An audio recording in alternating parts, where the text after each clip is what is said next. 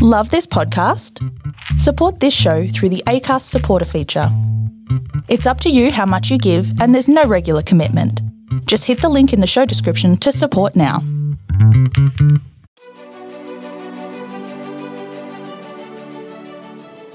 Hey, this is John Lee Dumas of EO Fire, and welcome to Master Leadership.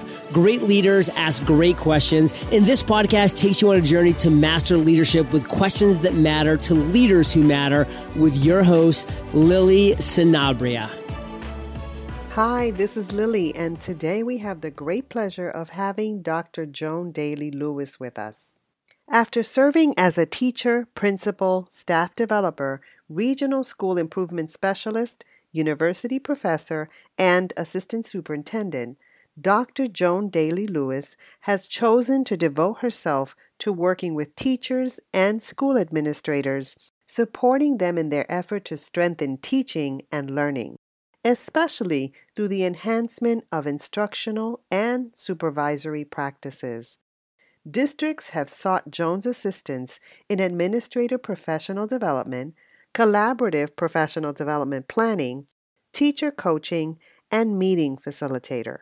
Her recent efforts have focused on instructional rounds, learning walks, learning conversations, reflective performing appraisals, analysis of supervisory work products, and sane and productive implementation of the New York State's misguided professional performance review system. The thing that links all of these endeavors in a commitment to fostering growth oriented learning conversations between and among educators. Joan believes that mindful listening and invitational inquiry are key ingredients in fostering the kinds of rich professional dialogue that trigger insight and refinement of professional practice. Joan has demonstrated a boundless commitment to supporting individual and collective professional growth, having assisted over 80 districts in articulating and pursuing their goals and enhancing professional skill sets. In addition to her doctorate from Columbia University's Teachers College, she is grateful for having the opportunity to study with people like Grant Wiggins, Art Costa, Laura Lipton, and Bruce Wellman, Robert J. Marzano, Charlotte Danielson, Carol Ann Tomlinson, Deborah Pickering, Heidi Hayes Jacobs, Linda Darling Hammond, and many others who have shaped her understandings and perspectives on teaching. So, welcome, Dr. Joan Daly Lewis. How are you? I'm great, and thank you for having me. We are so happy to have you on our podcast. As you know, this podcast takes us on a journey to master leadership. And we want to do that today by asking you key questions. So, you ready to pour into our listeners? I am ready to share what I can. Awesome. So, Joan, can you tell us a bit about your path to leadership and what you're doing now? Sure. I want to specify that I think of myself as an instructional leader, which is the focus of my work. And I enjoyed teaching as a young person, but I found really special joy in working with teachers, both one on one and in groups, curriculum mm-hmm. committees, staff development. And that's where I really got my juices flowing. Mm-hmm and I wanted to do more of that. My pathway was I was a youth leader in high school, mm-hmm. teacher, of course, always a teacher, still a teacher, an assistant principal, a staff developer, a principal. I was a director of school improvement at BOCES and an assistant superintendent. But for the last 13, 14 years, I've taken the parts I've liked of my past jobs and focused on them exclusively, mm-hmm. which is working mostly with school administrators, in some districts working with groups of teacher leaders also on reflective leadership, reflective supervision, and the fostering of shared dialogue about our work and how it's going and what we could do to help children learn at higher levels. Mm-hmm. And it's work that has been very meaningful, I think, for the people I've been doing it with and for me and what I've been focusing on is helping people build a skill set that is critical, but often not in place. And what I'm talking about has to do with helping mostly school administrators, think about the way they use language in their discourse with teachers. Mm, very important. Yeah, so it's astonishing to see the growth that can take place when people learn how to listen to themselves, when they learn how to listen better to others. How do you listen to yourself? What do you mean by that? Well, one of the things I've been doing in some districts, which has been so exciting, is having administrators get the permission of a teacher to videotape post observation conferences. Mm. And then the administrators learn how to analyze their own language use. So they learn to recognize when they cut a teacher off, or when they should ask a follow up question, when they should just acknowledge and wait for the teacher to say more, and when and how to ask cognitively challenging questions instead of giving their opinions. So this is I'm talking about that. work that's very deep and takes a real commitment over time right. to learn. So they get permission from the teacher to be videotaped and it's for their use. It's for the administrators', administrators. analysis of their interactions Fantastic. with their teachers. And taking that even a step further, over time, this would be people I've been working with for mm-hmm. often years, having the leader have a leader buddy who also does this, and then the two leaders look at each other's tapes. So they coach each other, kind they of. They listen to each other and they share what they notice about fostering teacher reflection. And they share the things that they're wondering about that may have impeded teacher reflection. Mm-hmm. So it's very, very deep work, and it's such a privilege to be invited to do this. The other thing I've been doing is taking groups of administrators, again with teachers' buy in, into classrooms in groups of five or six administrators and myself. After they learn protocols for collecting data and using reflective language, spend a day visiting, say, five classes, and then sharing in non judgmental language what they saw, what they noticed, and what they wondered about in terms of strengthening instruction. What I'm now describing is the Harvard Instructional Rounds model. Mm-hmm. So, uh, again, being privileged to do that in a number of districts, and people come away transformed in so many ways because they're recognizing the expertise among their colleagues, mm-hmm. they're recognizing the things they know and the things they don't know and they usually come away hungry to grow themselves as well as to think about how to bring these issues back to their teachers.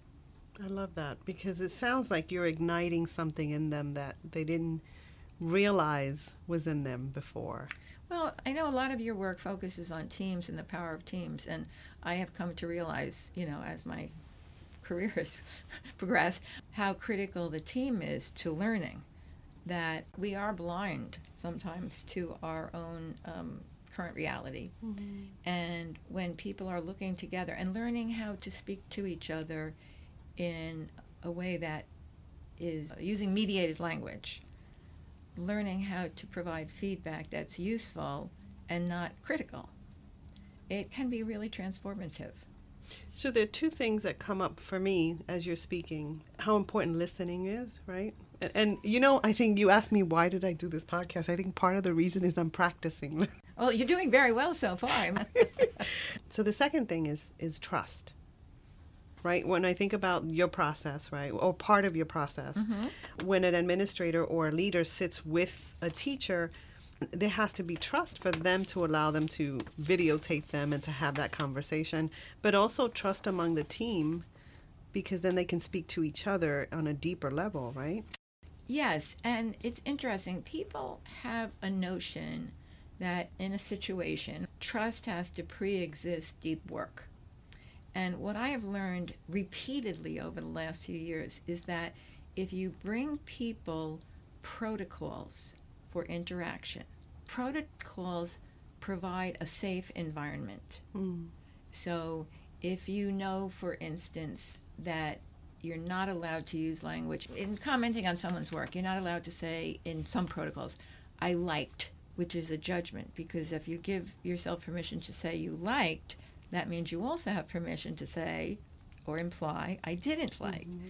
And teaching people little shifts in language that are embedded in protocols that communication experts have worked out, shifting from I like to I noticed, takes a lot of judgment away and enables a conversation to take place. Protocols may involve things like the type of language that you use, the type of evidence that you collect, how you share it, how long you get to share it, how it's synthesized and summarized, how a facilitator may pace the conversation. And these protocols ensure that you are in protected space. So instead of having to have trust first, well, you have to have a modicum of trust, but right. the protocols build trust they create the safe environment wow. and then people want to take more risks mm. and it's all the foundation is the language language matters yes, yes. language is so powerful and that is a lesson i learn every single day so do you feel like if we use specific language it can actually change the way we feel Oh, absolutely. I mean, successful therapists prove that every day. I'll give you an example, and oh my goodness, I can't remember the author of the book. It's called something like Words Matter. Mm-hmm. And he gives the example of looking at a student's writing. And while you might say to the student, you haven't learned how to spell that, the alternate, listen to this I see you haven't learned how to spell that yet. Now look at the power of the word yet. It's a promise, it's mm-hmm. an invitation. It's saying, I believe in you. I believe you can do that. Just that little nuance can make an enormous, enormous difference. And that's true in working with students and colleagues. Absolutely. Great. Thank you so much for that. Now, how would you describe your leadership style? Well, first I had a lot of unlearning to do. Because a I lot was, of us. Yeah, yeah. I was raised in a very top-down household. My father ruled the roost, very kind of Germanic, strong, heavy-fisted kind of leadership. And as a young teacher, I never had an instructional leader. I had people who were good at management. You know, the buses came in on time, they left on time, the children were safe, but I never really experienced leadership until I became a principal and I had the opportunity to work under Dr. Martin Brooks, who is the co-author with his wife Jacqueline Grennon yes, Brooks. we had him on the yes, podcast. Uh-huh, of the very famous and well-regarded book "In Search of Understanding: The Case for Constructivist Classrooms."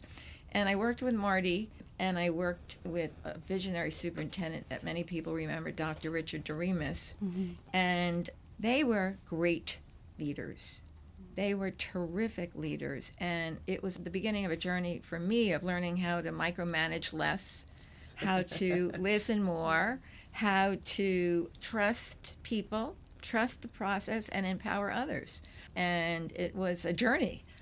Yeah, so I think my leadership now is very much about, well, given the nature of my work over the last 13 or 14 years, my work is about empowering others to achieve some of these things that I came to through slow and painful means mm-hmm. um, in terms of listening, but learning protocols to empower people in their work. So I would like to say I'm an empowering leader, but I'm very, very committed also to expertise and building expertise. John Gardner from Harvard has done some very interesting work on what constitutes good work. And he describes it as having three components excellence, engagement, and ethics. I'm inspired by leaders who are driven by a strong moral commitment and a passion for the work of helping children learn, helping everybody learn. Right. And I think that's the type of leader I have really, really tried to be someone whose focus is helping people learn and grow in support of the mission you know, you strike me as someone who's very passionate about their work. Yes.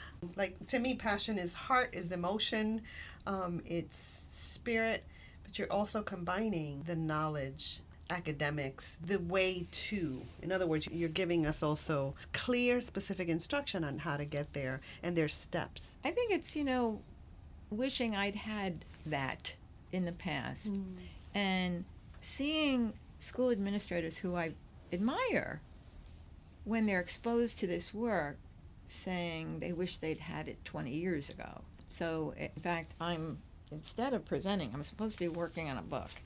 I know you're interested in what I'm learning now. I'm trying to figure out if I can capture the work I do face to face with people teaching in uh, teaching school administrators if I can capture it in print because I think there's a desperate need for this skill set and it's not readily available to people. So there's a very powerful book. I don't remember the author, but the title is The Listening Leader. Came out about a year and a half ago and it's fabulous, fabulous, fabulous. But it's very big. Uh-huh. It's very dense. And in it is much of what I care about. But I want to sort of do the idiot's guide to reflective super, supervision. That speaks to me. well, and it's not obviously if you know the idiot's right, guide's right. books, it's not about being an idiot, but it's about having something that's accessible, Condensed. parsimonious, right, right. See, you um, say it so much better than I that you can use. No, I actually like the word condensed better, but that you can use, and you don't have to, you know, take a year off from your work to read the book. That's my goal. That's what I want to do. I'm a very good technical writer, but writing in a way that invites a reader in is very different than technical writing. So that's what I'm working on trying to learning because I want to share this work. I'm indebted to people that I've learned it from. The leadership work of Art Costa, for instance, mm-hmm. and his former colleagues Bruce Wellman and Laura Lipton. I've studied extensively with them and then worked collegially with administrators in learning this work and now feel privileged to share it. So, yes, passion. Um, So there's a book There's a- in you that's there- coming out soon. Well, I, I, I don't know about how soon, but um, I definitely would like to offer people beyond Long Island the opportunity to learn and grow the way I've been privileged to learn and grow, and now am so lucky to be able to help others do so um, locally. And Joan, that is incredibly important work. So, if our listeners wanted to connect with you and learn more, and perhaps just wait on your book, what's the what's the best way to connect with you? Sure. My email is, I'll say it and I'll spell it, jdalylew at optonline.net, which is J D A L Y L E W at opt, O-P-T, online.net. Perfect. Thank you so much for that. Now, which quote or quotes about leadership speak to you and why? Well, in my workshops, I always pick a quote for the day, but it's always relative to what we're going to be learning. The most recent one that I've been using a lot is a quote from, I guess, philosopher Rumi. Yesterday I was clever, so I wanted to change the world.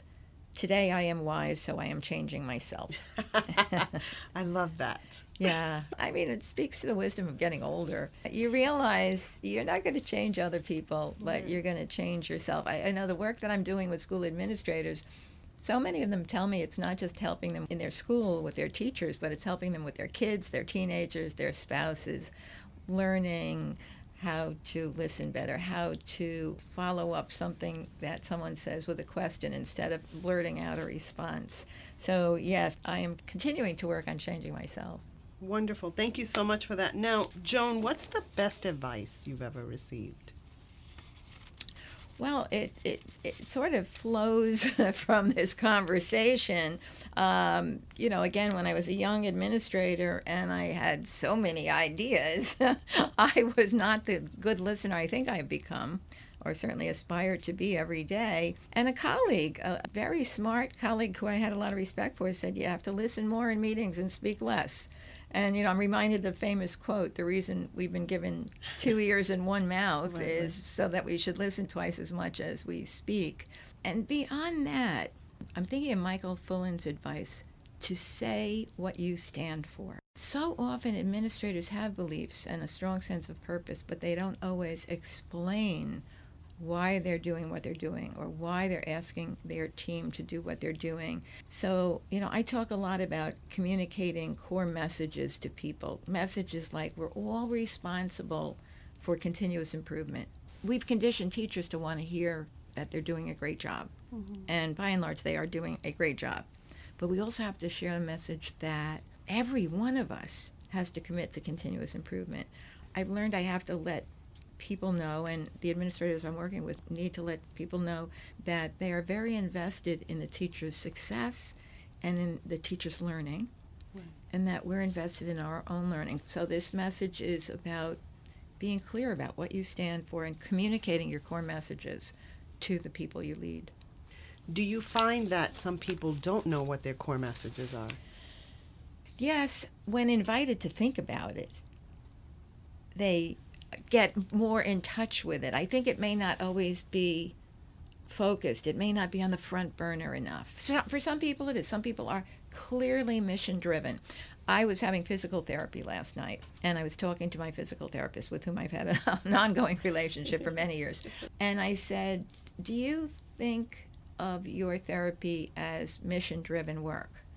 And she said, Every day. She said, On my way to work, I pray to God that I will have the strength to make people well. I mean, to me, that's an example of someone who's very clear about their purpose. As a leader, I want everybody to surface their purposes and find common purpose because I know you're interested in what makes for a good team. And I think having a shared purpose that's collaboratively articulated is a hallmark of a good team. One of the things that I see about you as a leader is that you invite people to really tap into that. And that's an important thing to know and to voice. Absolutely. Uh, and- especially in education.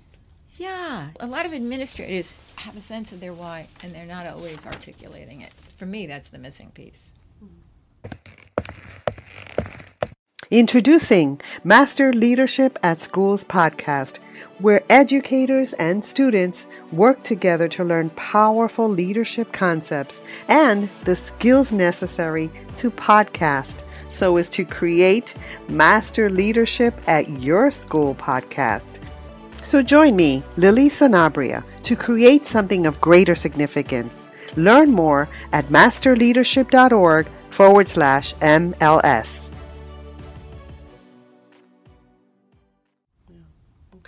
Now, can you tell us about a challenge that you've experienced and how it has shaped your life? I alluded to this earlier. My first principalship was rocky because if you think of good work as constituting excellence, engagement, and ethics, I was very clear and strong on the excellence and the ethics part and not attentive enough to the engagement part.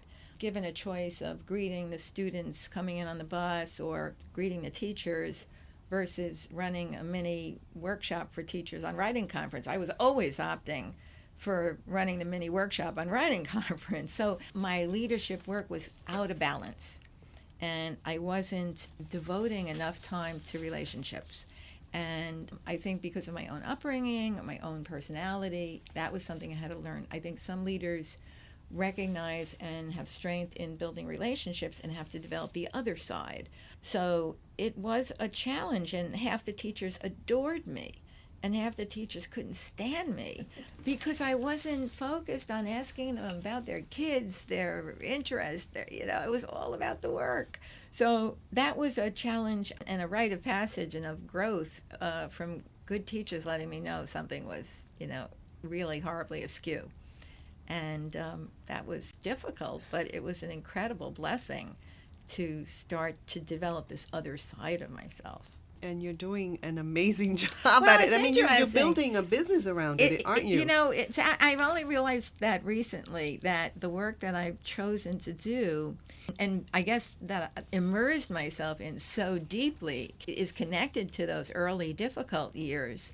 And knowing that it's not just nature, it's nurture. You can become a powerful but caring, responsive leader who is deeply committed to people as human beings as well as educators. Mm-hmm. Um, well, now I know that we've talked from the beginning how it is slow, intentional work. There are some leaders in schools that are gung ho about professional development and doing the technical work that is needed, but are not really focused on the people skills. What's the first thing they should be doing? Like one thing they should be starting to do that would help them? That's a hard question, but I'm tempted to go back to my own learning, which is talk less and listen more, you know.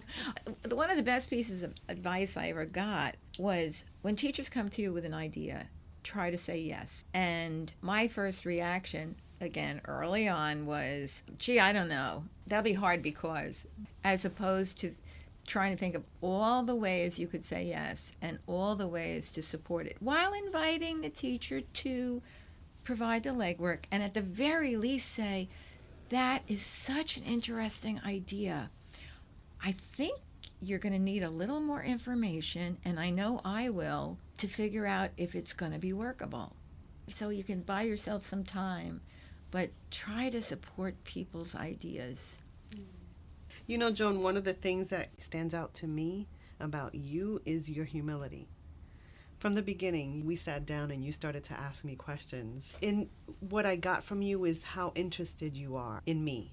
Well, it's interesting because what I learned as I was trying to survive as a young administrator was not just that I had to do these things, but they were so rewarding. You know, when you took the time to be invested in other people, it felt wonderful and you learned, and there was an electrical sparkle between you and the other person that was born out of building a relationship. So it, it's mutually mm-hmm. nurturing.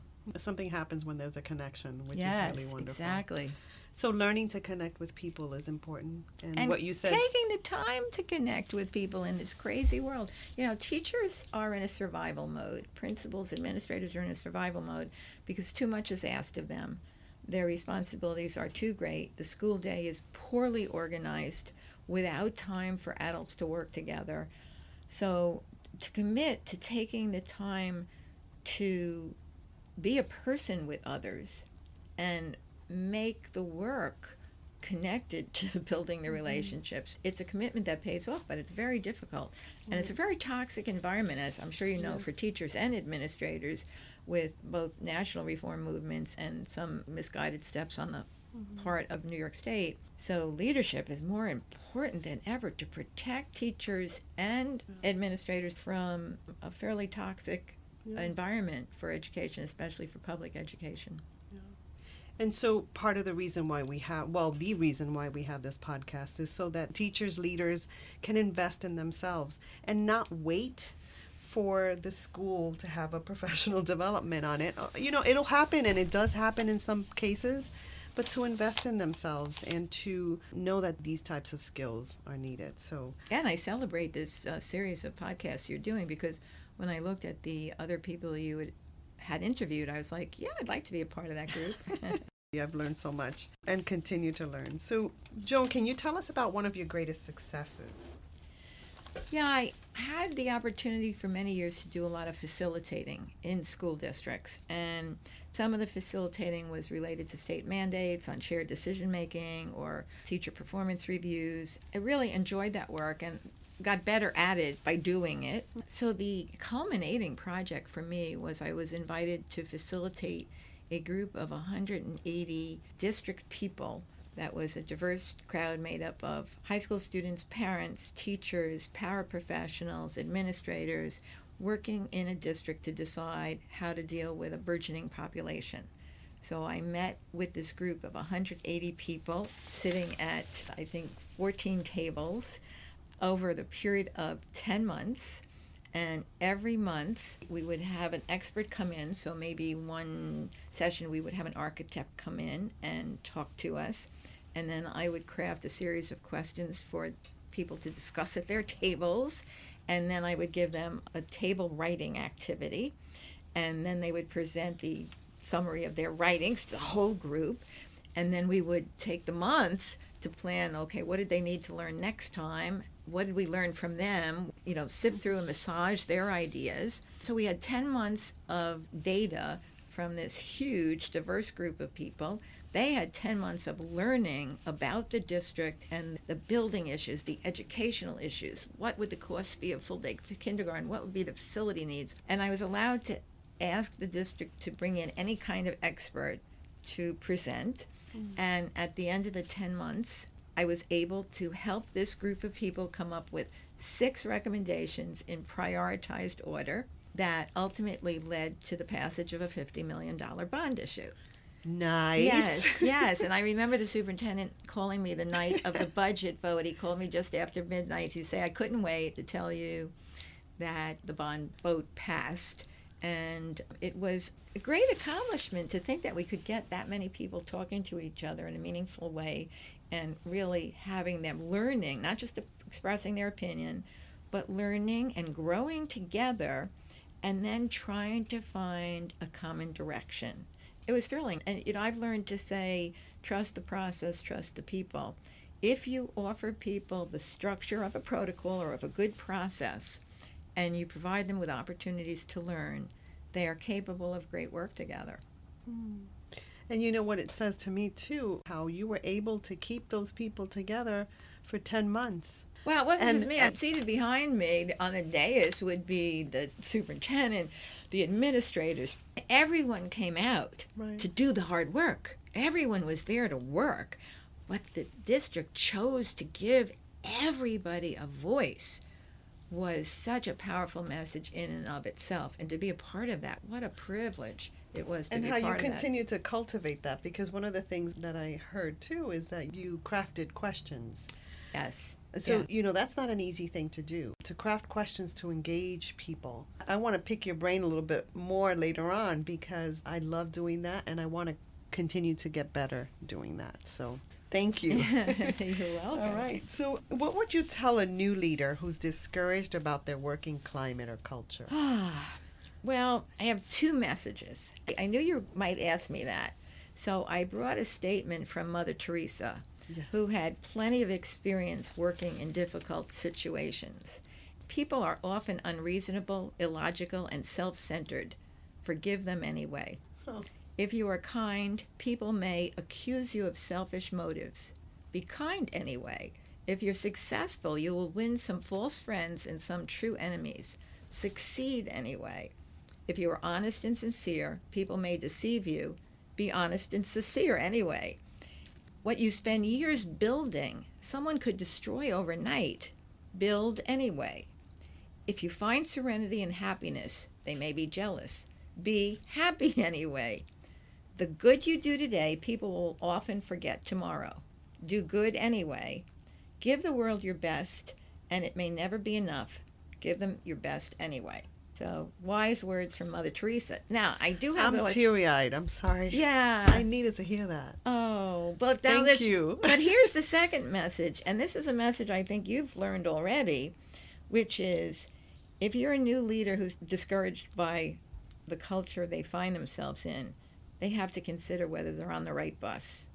Mm-hmm. They might have to get off the bus because I think, particularly for a young leader, after they have stayed long enough to have credibility. They have to look to find a community they can grow in. And one of the incredible inequities of education is that there are some districts that really function like learning communities, and there are some that don't. Mm-hmm. And I have worked in both. I've been privileged to work with and for some leaders who were inspirational in creating a culture of learning for everybody. And it's my most fervent wish, certainly for administrators who I've helped through their internships, that they find themselves in a district where they can be growing. Uh, so you can't always stay put. And as a young administrator, you often don't have the power to really change the culture. Uh, you can try, you can make some inroads, I also think young administrators in general have to, or we all do, have to find our own community of learners. One of the most powerful community of learners on Long Island, I find to be the Middle School Principals Association. Mm. What an amazing group. And what makes that so different, that group? The people who have emerged as leaders in the group create lots of opportunities for their members to learn from and with each other. They make themselves available to each other. They invite each other to their schools to see programs and projects. They initiate book study groups. They are always available for mentoring. And I don't know why this particular group is so strong, but I think it may be an accident in part of the membership and then it's a self-sustaining, self-replicating reality. Mm. You know the. Um, we need to survive these middle schoolers. well, no, but no, actually, most of these people have a calling to work with middle Yes, school kids. I felt the way you felt. That was not my favorite population. But these people are so committed Yes. to the children at that, you know, middle weird, pre early adolescent stage that Yeah. they get energy from those kids, you know. Such an important stage. Um, yeah. So you have to find a learning community. Thank you. All right. Now, this is a doozy. If there were something you could change in education in the U.S., what would that be? Uh, definitely, I have ideas on that. Okay. Two ideas, particularly. One is the current push towards privatization, with big money now wanting a huge piece of the education pie, is threatening the survival of public education. And I believe strong, high quality public education is a foundation for a healthy democracy. And I think we need that more than ever. So I am extraordinarily concerned and that includes you know the poor excuse for leadership that the federal government has established as the head of the department of education um, and the other thing is uh, school structures in this country have not kept up with the reality of what leads to good education so compared to the highest achieving nations our teachers spend more time in contact with students than in any other nation that's among the highest achieving nations. Our teachers don't have time to work together. Our administrators don't have time to work with their teachers. So it limits the possibility of real powerful professionalism where people can come together and do important work. Important work like collaboratively analyzing student work samples or constantly refining lessons, lesson study, instructional rounds. These are things that take time but would really contribute dramatically to student learning and to professional growth. So those are two biggies. Biggies. Yes. Yeah. Thank you so much. I appreciate that. Now, you did mention a book, The Listening Leader, but what have you read that our listeners should read and why? Well, I think anybody who's involved in teaching or the supervision of teaching should become increasingly aware of and knowledgeable about the research of John Hattie, H A T T I E. I refer to him as the world's most important educator. And what his work relates to is he spent his whole career doing meta analyses of meta analyses. Hmm. In other words, he takes research and he looks at multiple research studies and massages them to try to find what are the drivers for quality learning. What are the things that catapult students to learn more than a year's learning in a year's time or whatever. Mm-hmm. And he's written many books. The most famous is called Visible Learning, which came out, I think, in 2009. But the book that I would strongly recommend people work is called Visible Learning for Teachers. And the subtitle is Maximizing Impact on Learning. And I can't think of any book that I've encountered that is as powerful as that one. It's dense. It would be ideal for study groups to read. The middle school principals, by the way, last summer or two summers ago, did a study circle on it. And he's taken about 220 things that schools do or influences on learning, and he's ranked ordered them from negative impact to the lowest impact to average impact to high impact. And his research is very convincing. This tallies with something I said earlier. One of the top two influences on school that can propel learning forward is teacher collaboration that focuses on how to help more children learn at high levels in the school. And that particular influence, he has demonstrated it to be incredibly powerful. And it tallies with our experience. For instance, lesson study. Teachers work on developing a lesson together.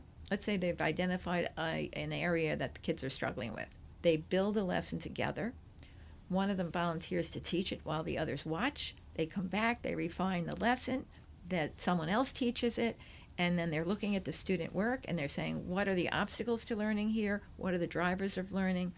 That's what he means by teacher collaboration. I think John Hattie's work is full of ideas to help us make better choices because what he has found is that pretty much everything we do in schools causes learning. But some things cause way more learning than other things. Mm-hmm. There's another one that's it's number 3 actually that's incredibly interesting. When kids are able to predict how they're going to achieve on a say test or whatever, that's an indicator that they know what their learning target is. They know how well they've done, and they can self assess to the extent that they can predict how well they're going to do on a project or task.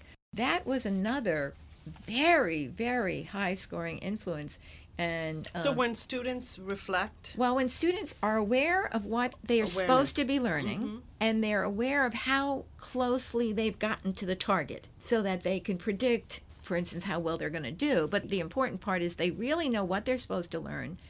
They really know where they are now, and they can actually say what they have to do next to get closer to the target. This is at the heart of John Hattie's work. Certainly, people who are great at this are special educators and phys ed teachers or coaches more, where they look at the kids, they're very clear about what they want the kid to learn, they help the kid understand it, and they chart a path to that target. And what Hattie's saying is that's what education should be about every day for every kid. It's at the heart of what you do too, because when you first started explaining what you were doing and how you help leaders reflect. So you're helping leaders do that. One of the things I do in my ongoing relationships in districts that have done deep work with me is after the administrators learn some core skills to promote reflective supervision, I give them a self assessment tool that has uh, many components. And I ask them to chart where they think they are now, where they'd like to be, and to pick priority areas. So you're right. As you're saying that, I can make connections with my own work, and people have found that to be very helpful. And there's a lot of research behind it. Yeah, that's true. Wonderful. So, Joan, you have a lot of responsibilities. What do you do on a daily basis to set your mind?